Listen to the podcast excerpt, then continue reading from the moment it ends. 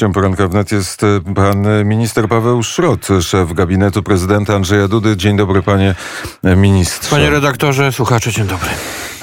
E, jak to jest z tym Krajowym Planem Odbudowym? Była tutaj szefowa Komisji Europejskiej, była konferencja prasowa, prezydent Andrzej Duda, premier Mateusz Morawiecki, szefowa Komisji e, Europejskiej, a ważni politycy Prawa i Sprawiedliwości, których, z, z którymi ostatnio rozmawiałem, jakoś nie wierzą w to, że te pieniądze z Krajowego Planu Odbudowy będą uruchomione i trafią do Polski, a jakie jest zdanie pana ministra?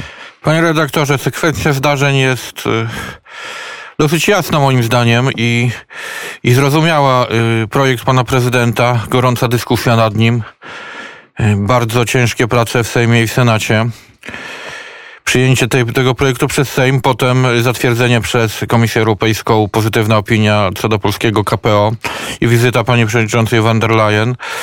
Zakończył się pewien etap i y, należy to oceniać jako sukces Polski. Na tą chwilę, na tą chwilę y, KPO jest, ma pozytywną opinię y, Komisji Europejskiej. Ja rozumiem, że zarówno ten kompromis, bo to jest kompromis zarówno w kraju, jak i za granicą. Ten kompromis nie wszystkim się podoba. Różni ludzie albo mało rozsądnie, albo ze złą wolą i w kraju, i za granicą chcieliby ten kompromis zburzyć.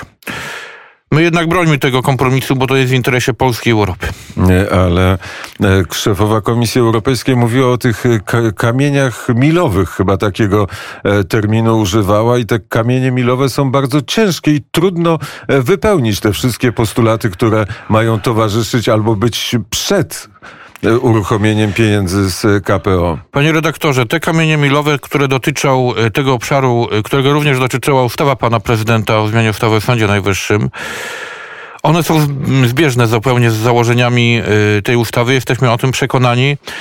I w ten sposób możemy z pełnym przekonaniem mówić. Jeśli chodzi o inne kamienie milowe, jeśli one wymagają y, regulacji ustawowych, to pan prezydent się będzie do nich odnosił już wtedy, kiedy będą odnośnie, odnośne projekty na etapie prac parlamentarnych bądź uchwalone. Ale czy jest, jest jakiś taki, e, nazwijmy to czerwona, czerwona linia w stosunkach z Komisją Europejską, że możemy e, powiedzieć, te pieniądze dla nas nie są już e, ważniejsze niż co?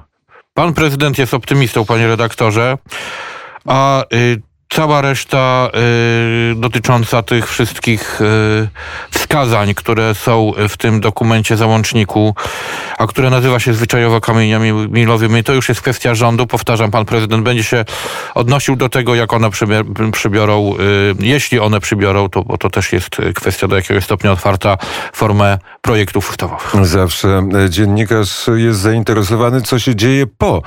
Jest konferencja prasowa, są wypowiedzi prezydenta, premiera, szefowej Komisji Europejskiej i po wypowiedzi szefowej Komisji Europejskiej było wrażenie, że ona dyktuje, dyktuje warunki. To nie było łagodne przemówienie, dobrze, cieszymy się, porozumieliśmy się z Polską, Komisja Europejska jest za uruchomieniem pieniędzy, tylko to było takie twarde stwierdzenie kogoś, kto mówi, tak ma być, takie są kamienie węgla, jeżeli tego nie zrobicie, pogroziła palcem, to tych pieniędzy nie dostaniecie. Pani przewodnicząca van der Leyen jest oczywiście urzędnikiem, najważniejszym urzędnikiem Komisji Europejskiej, ale też jest politykiem i znajduje się pod wielką presją polityczną. Przypominam tylko, że zbierane są podpisy pod wnioskiem o jej odwołanie. Właśnie z tego powodu zatwierdzenia pozytywnej opinii Komisji Europejskiej nad polskim KPO.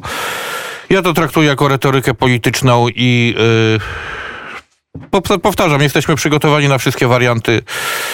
Nie ma, takiego, nie ma takiego paktu w polityce, którego nie można by było zerwać. Śledźmy to, obserwujmy i przygotowujmy się na reakcję. Czy ta ustawa e, podpisana przez prezydenta Andrzeja Dudę jest tym kamieniem milowym, jest wystarczająca z punktu widzenia tych negocjacji polsko, e, polsko-brukselskich? E, panie redaktorze, podpisana przez wczoraj, opublikowana wczoraj, za niedługo wchodzi w życie. Mówiłem już o tym przed chwilą. Założenia tej ustawy są zbieżne z tymi kamieniami milowymi, które dotyczyły wymiaru sprawiedliwości. Mm, szczyt y, europejski, szczyt, szczyt liderów Unii Europejskiej ma zatwierdzić to porozumienie. Taka jest rola tego szczytu, który będzie w najbliższym czasie? Panie redaktorze, to jest już pytanie do rządu. Y, w tym szczycie będzie uczestniczył y, pan premier, z tego co się orientuje. Pan prezydent teraz się będzie koncentrował na kwestiach bezpieczeństwa, na kwestiach polityki zagranicznej w rozumianej w tym najszerszym y, sensie na kryzysie związanym z wojną na Ukrainie. Najbliższy szczyt pana prezydenta to szczyt NATO w Madrycie. Będziemy za chwilę o szczycie NATO w Madrycie rozmawiać, ale wrażenia, może to jest złudne wrażenie, że jest taka harmonia współpracy w polityce zagranicznej między e, kancelarią, prezydentem Rzeczpospolitej a premierem jest, czy jej nie ma? Y, harmonia, y, harmonijna to jest współpraca. tak, harmonijna współpraca, bardzo dobra współpraca, jakbym powiedział, pełna koordynacja. Pan prezydent oczywiście y, sprawuje ogólne kierownictwo, rząd prowadzi bieżącą politykę. Nie ma żadnych sporów, żadnych konfliktów, konsultacje są na bieżąco. W ostatniej serii wizyt uczestniczyli przedstawiciele rządu, tak samo i w kolejnych. To jest rzecz oczywista i rzecz korzystna dla kraju. Tak powinno być zawsze. Bo e, w czasie konferencji prasowej, gdzie była szefowa Komisji Europejskiej, premier, e, prezydent e, powiedział, uzgadnialiśmy te sprawy, jak ja byłem w Brukseli w czasie naszego spotkania. Dobrze zapamiętałem, czy źle? Dobrze pan redaktor zapamiętał. Czyli krótko mówiąc, to wracam do tego szczytu, bo powiedział pan, to jest sprawa rządu. Nie, to nie jest sprawa rządu, to jest i prezydenta, i rządu, tak, i całej Polski. Oczywiście, ale te sprawy y, to były sprawy związane z ustawą o Sądzie Najwyższym, czyli, czyli te te y, punkty, y, które były kwestią sporną, jeśli chodzi o polski wymiar sprawiedliwości. To e, przejdźmy do e, szczytu w Madrycie. Za 14 dni szczyt w Madrycie, ale przedtem e, ważne spotkanie w, w Rydze. Na, na Łotwie Trójmorze się spotyka, liderzy Trójmorza. Projekt ożywiony, projekt ważny. Coś będą tam na tym ryskim szczycie jakieś ważne decyzje podejmowane? Nie chcę tutaj pewnych faktów uprzedzać, ale to też chodzi o relacje między tym projektem trójmorskim a walczącą Ukrainą. To jest może dosyć istotne y, w tym przedsięwzięciu. Ja tylko przypominam, że szczyt Trójmorza jest w poniedziałek. W zeszły piątek był szczyt grupy tak zwanej B9, czyli krajów wschodniej flanki NATO. To wszystko jest mm, system naczyń powiązanych. Kulminacją tego procesu decyzyjnego, uzgodnieniowego będzie oczywiście szczyt NATO w Madrycie i nowe, nowa strategia y, obronna tego sojuszu. W Bukareszcie byliśmy podczas szczytu bukareszteńskiej dziewiątki. Zresztą rozmawialiśmy z liderami, ważnymi politykami we wszystkich ośmiu e, krajach krajach bukaresztańskiej dziewiątki, także mamy e, relacje i wiadomości z, z pierwszej ręki na temat nastrojów e, w B9. Postanowiono właściwie solidarna deklaracja i solidarne e, postanowienie. O tym mówił zarówno prezydent Rumunii, jak i prezydent Polski w czasie konferencji prasowej, ale w tym Trójmorzu jest coś więcej, bo wiadomo, że ważna jest pomoc dla Ukrainy i deklaracje pomocy i deklaracje jakie jeszcze polityczne będą? Będą deklaracje Nie chcę, tutaj, nie chcę tutaj uprzedzać pewnych faktów, to jest jeszcze kwestia uzgodnień. Czekajmy do poniedziałku. Ja tylko przypominam, że jeśli chodzi o, o ten szczyt Trójmorza y, w Rydze, on ma też charakter częściowo bałtycki. Y, miejmy nadzieję, że za chwilę się zmieni architektura y, bezpieczeństwa w basenie Morza Bałtyckiego. Przypominamy tylko, że bardzo ważne kraje tego regionu, Szwecja i Finlandia, aplikują o członkostwo w NATO. Jest kilka problemów, które trzeba w tym obszarze przezwyciężyć. Myślę, że tego też będą dotyczyły te dyskusje problemy e, szwedzko-tureckiej, czy jakieś, e, jakieś informacje na temat e, tego, tego weta tureckiego są obecne w kancelarii prezydenta Rzeczpospolitej, w gabinecie prezydenta i... Oczywiście, oczywiście, panie redaktorze, kancelaria prezydenta i pan prezydent I... nie jest bierny w tej sytuacji. Są problemy, jest pewna gra polityczna. Problemy polityczne trzeba rozwiązać politycznie i ja to zawsze powtarzam i ten problem też trzeba rozwiązać politycznie i myślę, że NATO i pan y, sekretarz Stoltenberg dobrze to rozumieją. E, dobrze to, do, dobrze to e, rozumieją, ale jeszcze przełomu w tym tureckim nie, e, nie ma. Niestety, a y, do tego powinniśmy zmierzać, bo po, po, przypominam, Finlandia i Szwecja to są kraje, które mają bardzo dobrze wyszkolone, zaopatrzone, uzbrojone armie i dla sojuszu mogą być e, wielkim wsparciem. I sojusz też może być wsparciem dla tych krajów. Wrócimy jeszcze do e, spotkania w Rydze, ale pan był z prezydentem e, i w Portugalii, i towarzyszył prezydentowi w wizycie, włoskiej wizycie. Jakie tam padły deklaracje, jakie tam padły uzgodnienia? Tam mm, dyskutowano z e, panem prezydentem Portugalii Marcelo Rebelo de Souza i panem e, prezydentem Włoch Sergio mm, Mattarellą. E, podstawowe tematy były dwa. Po pierwsze, akcesja Ukrainy do Unii Europejskiej, szybka ścieżka i status kandydacki. Tutaj stanowisko Polski spotkało się z dużym zrozumieniem. Myślę, że jeśli nic się nie zmieni, to te kraje, zarówno te kraje, jak i y, y, y, we własnym imieniu, jak i w obszarze swojego oddziaływania będą te projekty popierać. Drugi, mm, drugi temat był bardzo ważny właśnie ze względu na tą lokalizację geograficzną tych spotkań. Południowa Europa, presja migracyjna przez Morze Śródziemne, kryzys żywnościowy w Afryce Północnej, w Czarnej Afryce blokada przez Rosję portów ukraińskich i ukraińskiego zboża. To jest ten cykl, ciąg y, logiczny, który mm, wszystkie kraje Europy, a zwłaszcza te y, europejskiego południa powinny dobrze rozumieć i to tłumaczył pan prezydent Duda swoim partnerom, swoim kolegom prezydentom. Y, tłumaczył też, co Polska robi, żeby transport ukraińskiego zboża ułatwić, umożliwić i czego potrzebuje. Mhm, Polska ułatwia e, z perspektywy e, Portugalii, z perspektywy Włoch. Wojna e, na Ukrainie to jest niebezpieczeństwo głodu i niebezpieczeństwo kolejnej fali migracji. Tego się boją. I prezydenci, obaj prezydenci, z którymi pan prezydent Andrzej Duda rozmawiał, zdają się to dobrze rozumieć i myślę, że będą też wspierać wysiłki, te praktyczne wysiłki Polski w zakresie wsparcia Ukrainy w transporcie tego zboża, którego potrzebuje Afryka, Bliski Wschód, y, te kraje zagrożone głodem. Y, nie, nie, niestety ten trans, transport kolejowy y, ma wiele problemów i, i, i, trudno jest transportować przez Polskę zboże z Ukrainy, przez transport kolejowy, przez zmianę torów, przez konieczność przeładowania tego ukraińskiego zboża. Przez również pojemność polskich portów. To, to te wszystkie problemy, które musimy rozwiązać, ale też y, kraje, inne kraje Europy, w tym te kraje, które odwiedził pan prezydent, mogą nas konkretnie wesprzeć. Ja nie chcę tutaj wchodzić w szczegóły, bo to już jest kwestia, to już jest kwestia negocjacyjna ale sprawy dotyczą głównie transportu kolejowego. E, dobrze. Czy prezydent w Portugalii e, i w Rzymie usłyszał tak dla e, tego, tej szybkiej akcesji, dla, tego, dla tej akceptacji, dla wejścia Ukrainy do Unii Europejskiej? Panie redaktorze, to się okaże tak naprawdę w realnych decyzjach szczytu Unii Europejskiej. Ja jestem optymistą po tych rozmowach.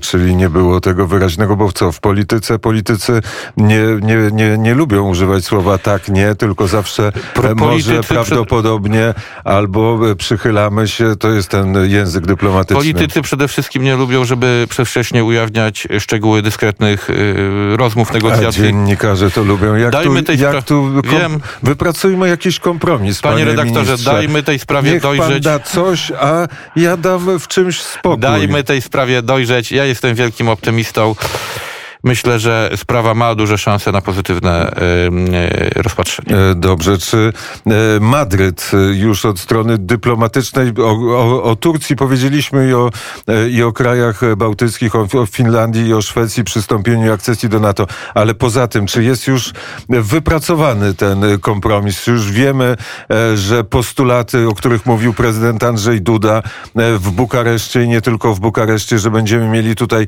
bazy, stałe bazy wojskowe, wojsk NATO, nie tylko też szpice i bataliony, ale e, będzie coś więcej? Czy to już jest wypracowane? Gdyby y, te porozumienie, ten konsensus był wypracowany, to szczyt y, NATO w Madrycie stałby się czczą formalnością, panie redaktorze. Ta, tą formalnością myślę, że nie jest. Jest jeszcze duże pole do dyskusji na przekonywanie naszych sojuszników. Pan prezydent to robi i będzie to robił.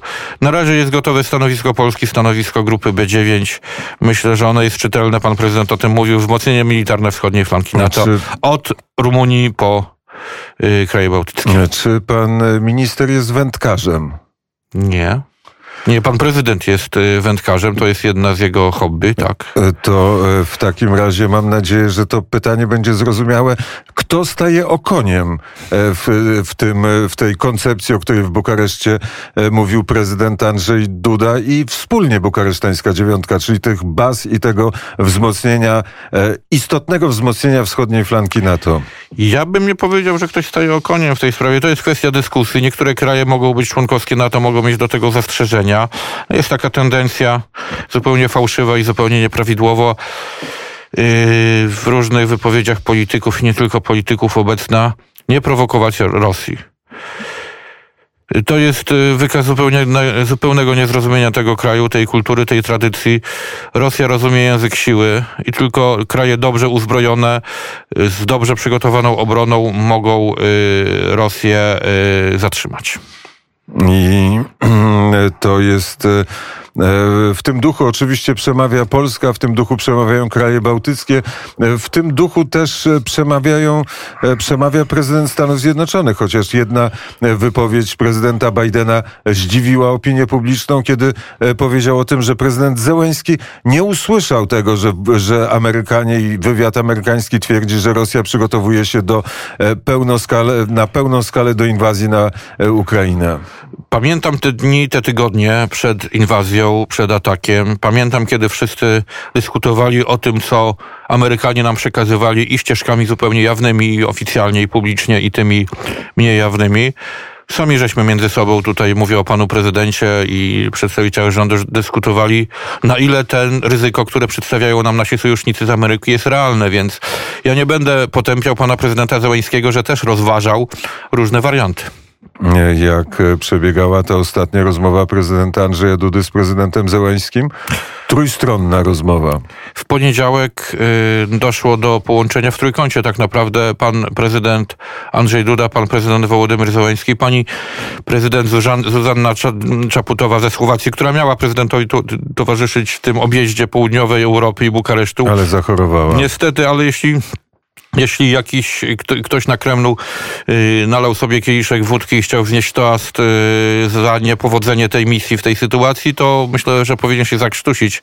Ta podróż bardzo się udała. Pan prezydent był w stałych konsultacjach z panią prezydent Czaputową i zdał jej ostatecznie w poniedziałek i panu prezydentowi Zełańskiemu relację no mówiąc te same optymistyczne rzeczy, które ja tutaj mówiłem panu i naszym słuchaczom. Mówią e, o szczycie. Ten szczyt w Madrycie jest za, e, za kilka dni, a już e, nawet sekretarz generalny NATO powiedział, zbliża się historyczny szczyt. To co on ma na myśli?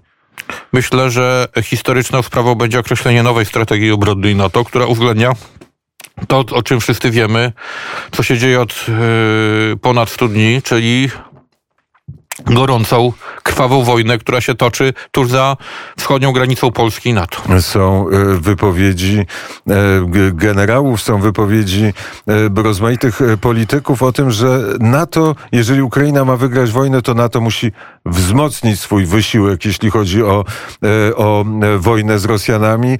Czy to jest zdanie też prezydenta Rzeczpospolitej?